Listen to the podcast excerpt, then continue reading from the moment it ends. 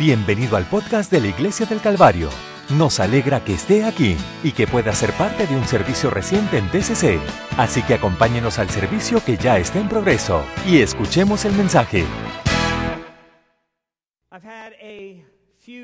He tenido algunas apariciones en la corte en mi tiempo aquí en la tierra. Algunos que han estado en una corte que quiere reconocer el día de hoy.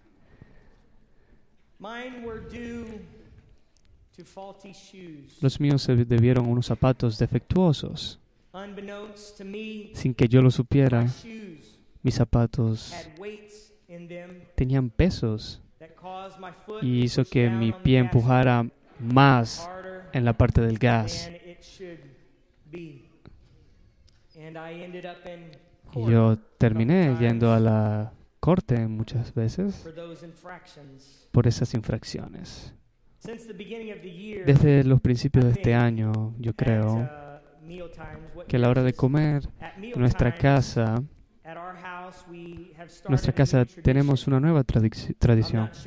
No estoy seguro de lo que usted lo va a encontrar en un manual para padres, pero nace de la desesperación por intentar hacer frente a una casa llena de chicas que por alguna razón tienen un flujo bastante constante de agravios unos contra otros a lo largo del día.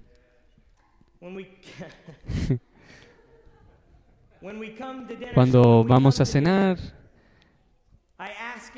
le pregunto a cualquiera si tiene un caso que les gustaría presentar.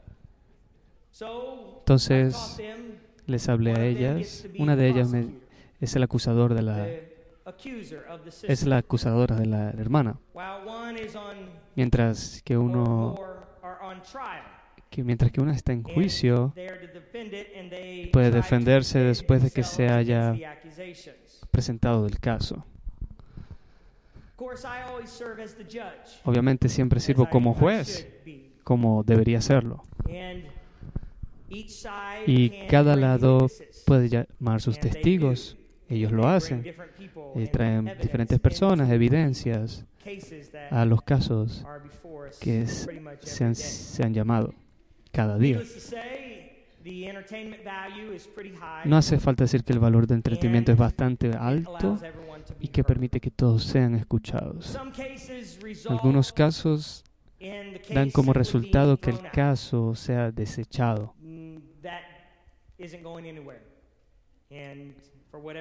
Por alguna razón el caso está desechado. Algunos casos dan lugar a que el fiscal incrimine a sí mismo.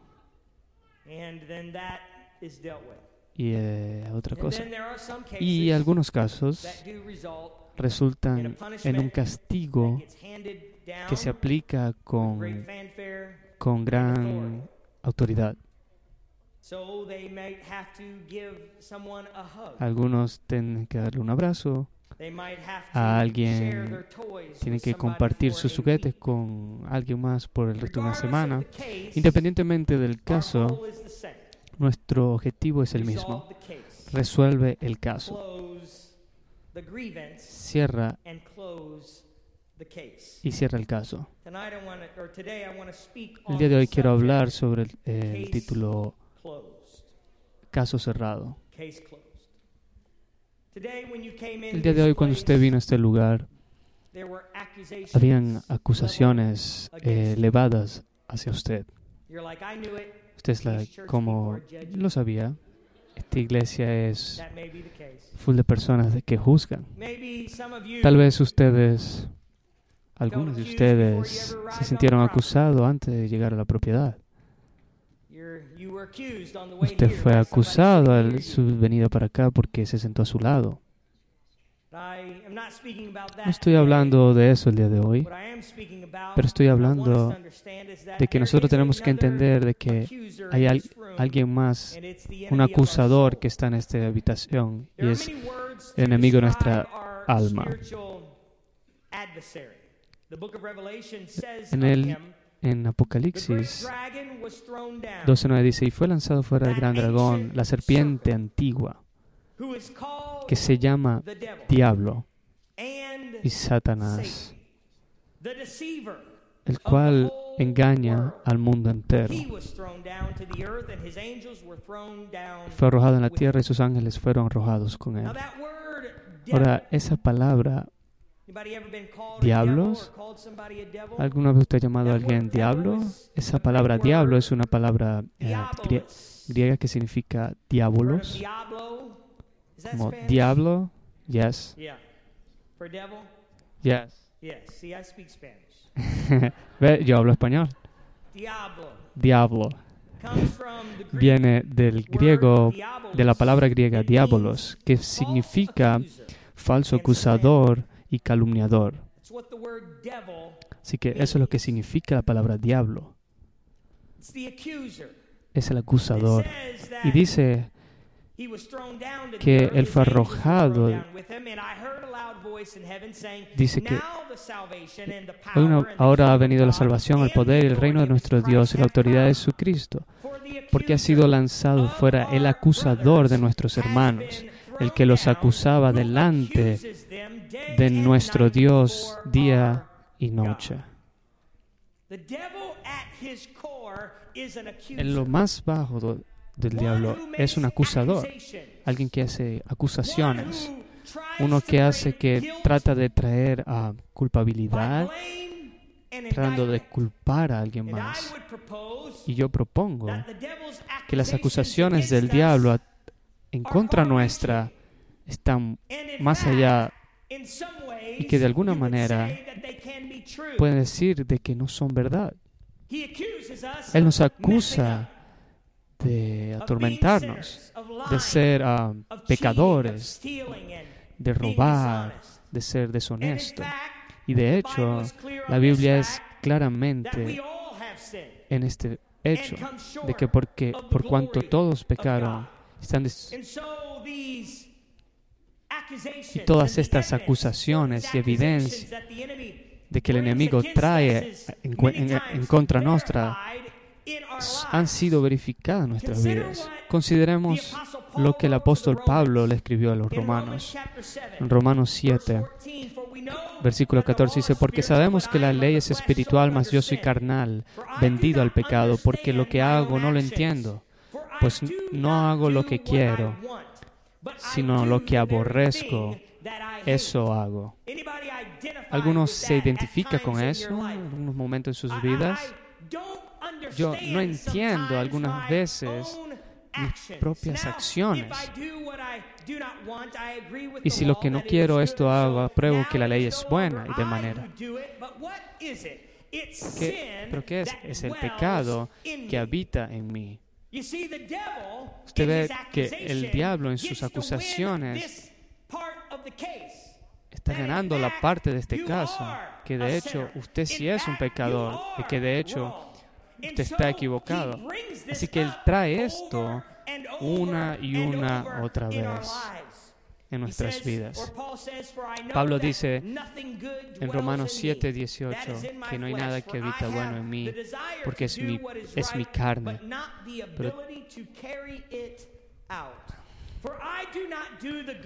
porque no hago el bien que quiero, sino el mal que no quiero, eso hago. ¿Alguno han estado en esa frustración antes en su vida de que usted está haciendo lo que usted sigue haciendo lo que no quiere hacer. Esos dulces que hacen de calabaza son la debilidad de mi alma. Yo los veo y digo, ¿sabe qué? Voy a tratar de evitar eso.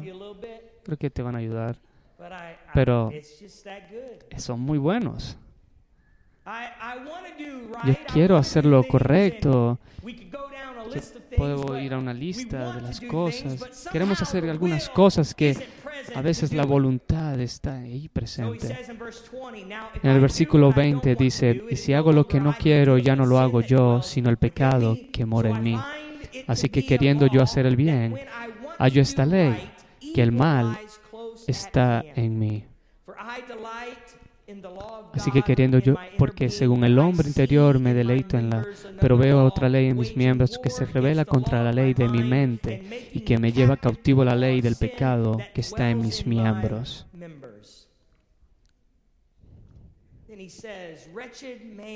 Y luego dice, miserable de mí, el acusador tiene el derecho soy un miserable. ¿Quién me va a sacar? ¿Quién me liberará de este cuerpo de muerto? Él tiene un gran caso, el enemigo, contra nosotros. Cuando vemos la evidencia de nuestras vidas, cuando vemos la historia de nuestras vidas, podemos encontrar momentos de odio, de, inmoralidad, podemos encontrar momentos de, de violencia, de rabia, de decepción. Y el enemigo tiene eso para decir, decir, sí, ve, usted ha hecho esto, usted ha hecho esto, tú tienes esto.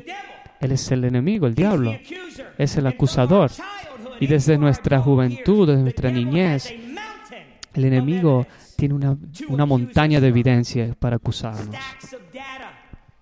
Tiene mucha información para decir de que no somos lo que decimos ser.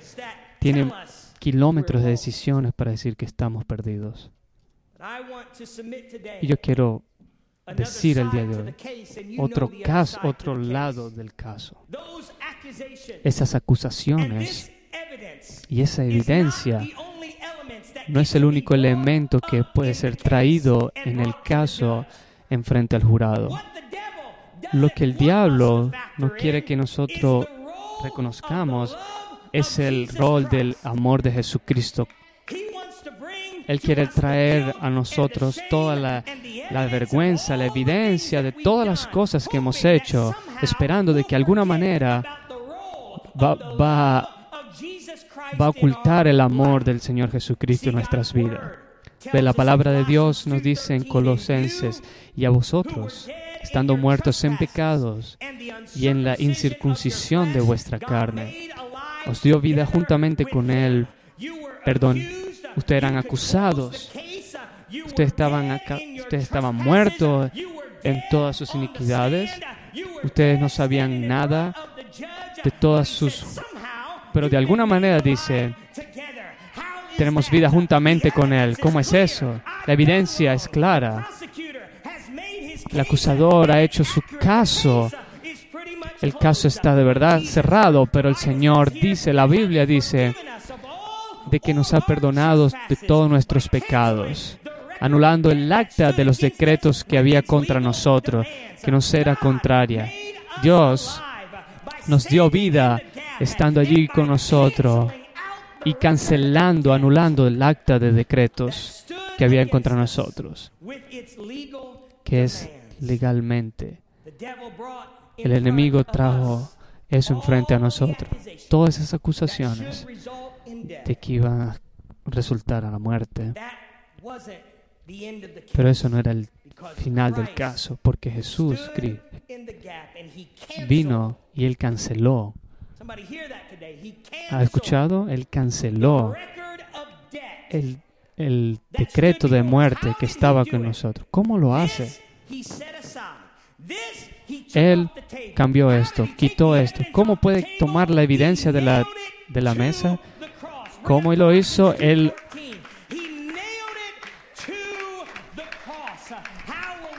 Él los clavó en la cruz.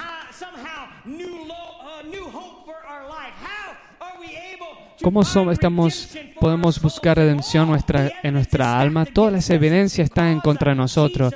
Es porque Jesús lo puso a un lado y se crucificó en la cruz. Literalmente, Él es el sustituto para nuestros pecados.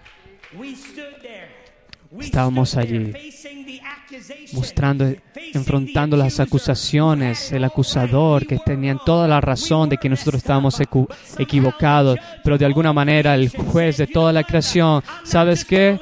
Dice, no quiero que usted escuche esto. Yo tengo algo mucho más grande para traer en la, la, en la mesa. Así que él se levantó, se vino, dijo, yo voy a morir en la cruz y yo voy a estar enfrente de ti, voy a estar en tu lugar y voy a cancelar todo. de que el acusador te ha acusado.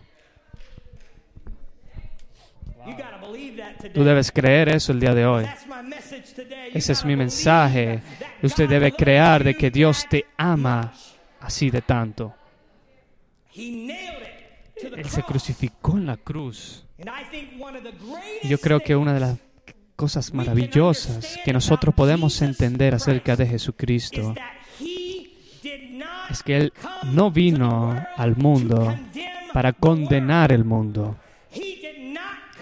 Él no vino, bajó, vino del cielo para que Él pudiera condenarte más de lo que estábamos, sino que Él vino a esta tierra para que Él pudiera salvar el mundo. Amén.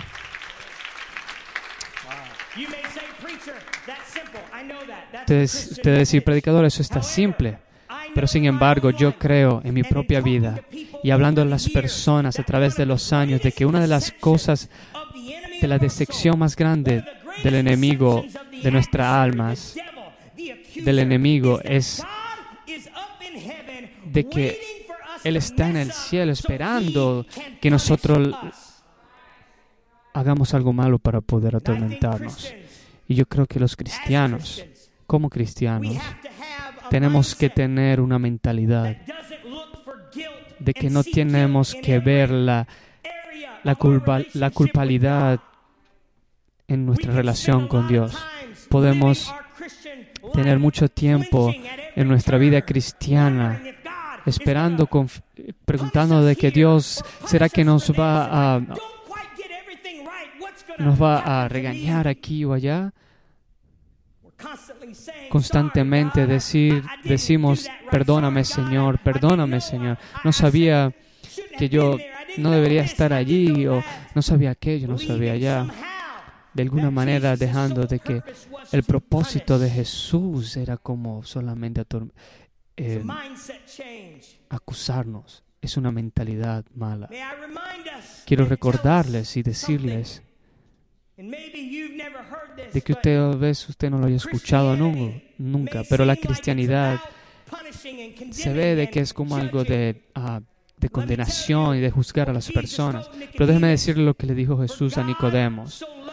Porque de tal manera amó Dios al mundo que ha dado a su Hijo ungénito para que todo aquel que en Él crea no se pierda, mas tenga vida eterna. Dios ama al mundo de que Él hizo para que usted y yo podamos vivir con Él para la eternidad. Porque no envió, envió Dios a su Hijo al mundo para condenar al mundo, sino para que el mundo sea salvo por Él. El Señor no vino a este mundo para condenarnos. El mundo ha estado condenado.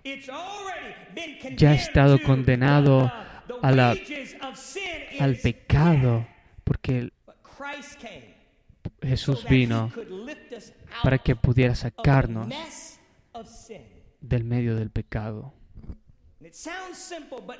Suena simple, pero para mí es profundo. El Señor quiere que nosotros ganamos, ganemos. El Señor quiere que tú ganes. Él está buscando una manera de que tú puedas venir y Él pueda probar de que tú estás equivocado. No, Él está esperando para que tú ganes. Él quiere que tú ganes. Por eso provee tantas cosas, maneras para que, como la cruz, Él provee una manera a través de su paciencia, a través de su amor, a través de su perdón, a través de su sufrimiento por nosotros. Hizo una, una vía para que tú puedas hacerlo. Aleluya. Así que Pablo dice, miserable de mí, ¿quién me librará de este cuerpo de muerte? Él está reconociendo de que el acusador tiene un caso. Él está reconociendo la evidencia que se ha traído. Así que, ¿qué es lo que nos dice Pablo? Dice, gracias doy a Dios por Jesucristo, nuestro, Señor nuestro. Ah, yo puedo estar en el... Gracias doy a Dios Así que yo mismo con la mente sirvo la ley de Dios, más con la carne a la ley del pecado. Y en, esas palabras dice, no hay condenación para aquellos que están con, con Cristo Jesús. No, no hay condenación. Cuando vinimos a Cristo no era no estábamos proveyendo menos condenación. No era algo mejorar la mentalidad.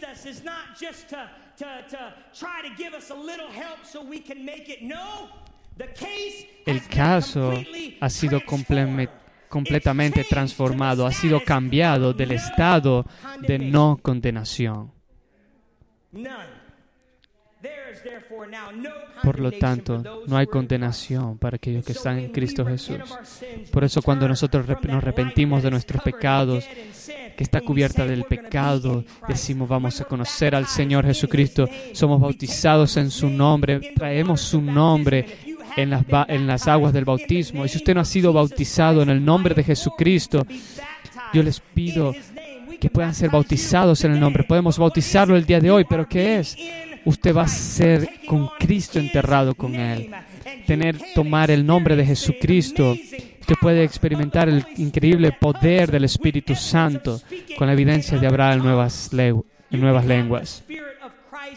Tú puedes tener el Espíritu de Cristo en ti para que tú puedas vivir en una vida donde no hay condenación.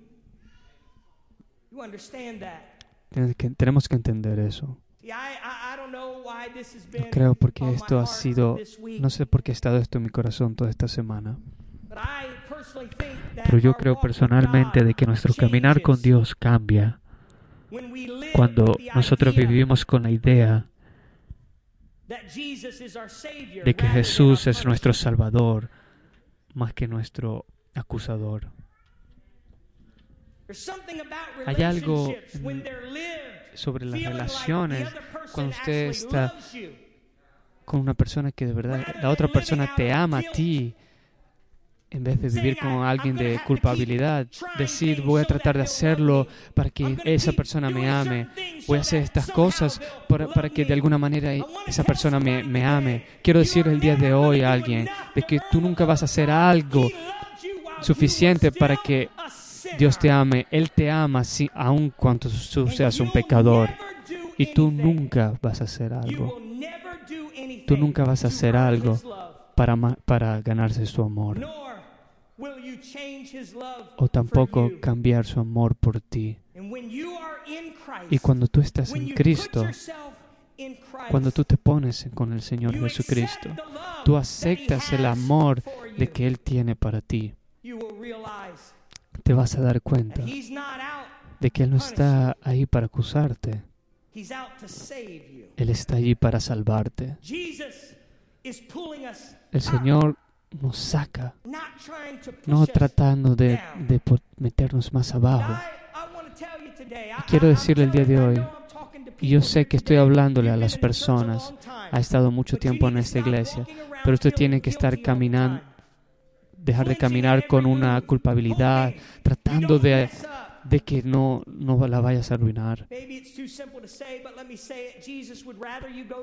El Señor Jesucristo prefiere de que tú vayas al cielo a que vayas al, infierno. Así que haz, Él hace todo lo posible para que tú puedas encontrarle.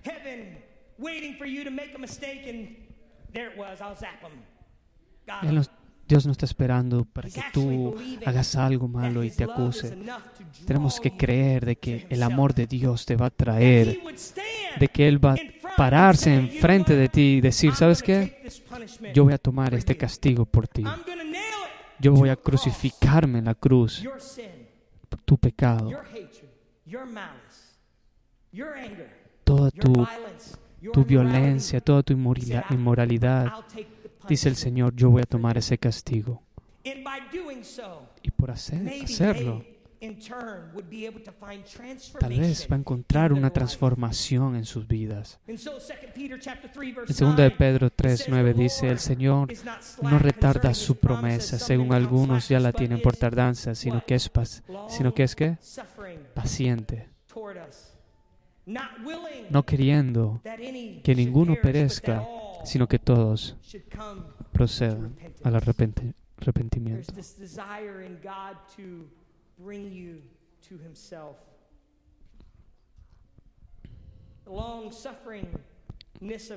También con el sufrimiento es algo tan poderoso. Pero que usted y yo podamos agradecer. Espero de que podamos replicarlo. Porque es poderoso. Porque traemos de que darle una, una segunda oportunidad a las personas. ¿De dónde viene esa idea?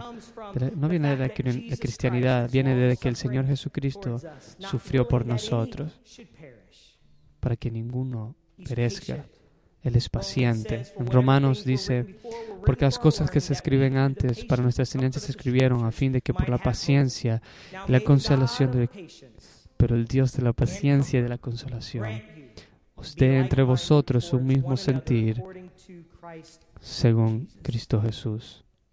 En Efesios dice, en quien tenemos redención por su sangre, el perdón de pecados, según, según las riquezas de su gracia. Suena como de que Dios es bastante es muy interesante de que tú lo encuentres y puedas experimentar su amor. Porque nuestro amor humano, nosotros cortamos las personas muy rápido y lo hacemos. Pero el amor de Dios, Él nos ama. Su amor es paciente, lleno de misericordia, misericordioso. Dice, He aquí tenemos por bienaventurados los que sufren. Rasgad vuestros corazones y nosotros, no vuestros vestidos, y convertidos. Tardo para la ira y grande misericordia, y que se duele del castigo. Puede levantarse conmigo el día de hoy. Así que Pablo dice, miserable de mí. Thanks be to God through Jesus Christ our Lord. And he says, There is therefore now no condemnation. Dice que no hay condenación para aquellos que están en Cristo Jesús. Luego, ¿qué dice en ese mismo capítulo? Dice, dice, si Dios es con nosotros, ¿quién contra nosotros? El Señor está por ti, contigo. Está contigo experimentando todo lo que Él tiene para ti. Él está para ti esperando que ganes en esta vida y en la vida que venidera. Dios está con nosotros. Está contra todo lo que está en contra, contra de nosotros. How will he not also with him graciously give us all things? ¿Quién traerá algún cargo contra nosotros? ¿Dónde está el acusador en este momento? Si Dios está con nosotros y no hay condenación, ¿quién puede traer un cargo en contra del electo de Dios? Dice, es Dios quien nos justifica. Entonces dice, ¿quién está para condenar? Cristo es el que murió.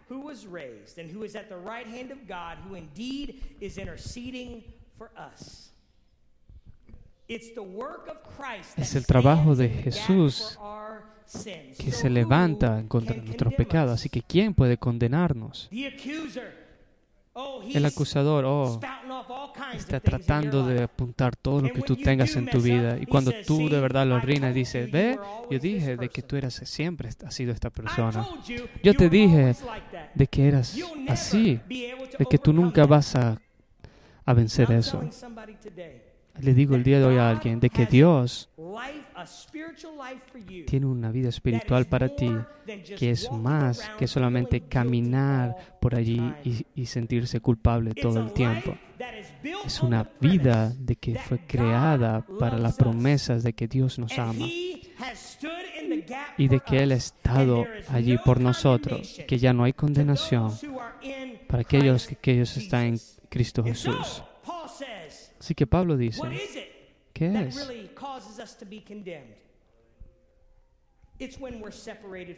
Cuando somos separados del amor de Dios, cuando somos separados de su amor, sentimos esa condenación. Pero luego él pregunta, dice, ¿quién nos separa del amor de Cristo? Tribulación o angustia o persecución o hambre o desnudez o peligro o espada, como está escrito, por causa de ti somos muertos todo el tiempo. Somos contados como ovejas al matadero antes. En todas estas cosas somos más que vencedores por medio de aquel que nos amó. ¿Cómo vas a vencer. Hay cosas en tu vida que necesitan ser vencidas. No, es, lo puedes hacer tú solo. No es solo tú que lo debes hacer. Eso trae gloria a Dios. Tu gran trabajo trae gloria, refleja la imagen de Dios para que las personas puedan ver su amor. Pero su obra no hace que Dios te va a amar más. es su propio amor, es su propio ser de que Él nos ama a nosotros. Es por, es por su amor que somos más que vencedores. Por lo cual estoy seguro de que ni la muerte, ni la vida, ni potestad, ni lo presente, ni lo porvenir, ni lo alto, ni lo profundo, ni ninguna otra cosa se nos podrá separar del amor de Dios que es en Cristo Jesús, nuestro Señor. Yo quiero que tú veas al Señor Jesucristo, que lo veas como tu Señor, como tu Salvador de tu vida. No solo esperando de que te va a acusar cuando hagas algo equivocado, para que lo veas como un Dios que siempre, nunca está parando para buscar, encontrar, creyendo de alguna manera de que tú vas a reconocer su amor y de que tú le vas a amar en regreso. Porque nosotros le amamos. Porque Él primero nos amó. El amor de Dios está en este lugar incondicionalmente. Déjeme decirlo, el amor de Dios está en este lugar incondicionalmente. Yo no sé si usted se ha sentido juzgado cuando vino. Es increíble cómo las personas se sienten juzgadas. Siempre hay personas. Nos sentimos juzgados siempre. Personas que están tratando de que juzgan porque no estoy vistiendo de tal manera o lo que sea. Pero les digo el día de hoy de que el amor de Dios es incondicional incondicional. Déjeme decirle de que cuando nosotros entendamos eso, podemos entender de que amar a las personas a nuestro alrededor es mejor. Sabemos que nosotros no merecíamos todo lo que teníamos ahora. Vamos a orar en este momento todos. Oro por la iglesia, Señor, en este momento. Oro, Señor, de que tú vas a hacer algo especial el día de hoy en nuestras vidas. De que tú, Señor, aleluya, agradecemos por las bendiciones que tienes para nosotros. Que a veces nos entendemos, Señor, lo que tú haces, Señor, por nosotros. Tener toda esa evidencia y quitarlas de la, de la mesa, Señor. Oro, Señor, de que alguien va a ver el amor, Señor, que tú tienes para nosotros y el poder de tu amor, Señor, en nuestras vidas. Oh Jesús, gracias, gracias. Que alguien diga gracias al Señor Jesucristo, aleluya, por su amor su trabajo en nuestras vidas. Que alguien pueda arrepentirse de sus pecados y decirle, Señor, quiero amarte más, Señor, aleluya. Gracias por el poder del bautismo, Señor. Gracias por poner tu nombre en nuestras vidas, Señor, y hacer algo por nosotros.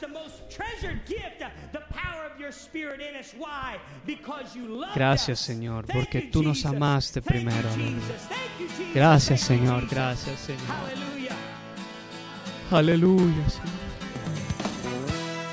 Este podcast fue presentado por la Iglesia del Calvario en Cincinnati, Ohio. Para obtener más información sobre la Iglesia del Calvario, visite nuestro sitio web en www.thecalvarychurch.com. Considere acompañar a nosotros para un servicio donde encontrará personas amables, música de alta energía y predicación y enseñanza transformativos para la vida desde una visión bíblica del mundo. Puede encontrar nuestro podcast en iTunes, Google Play o en nuestro sitio web en www.thecalvarychurch.com. Hasta la próxima. Gracias por escuchar.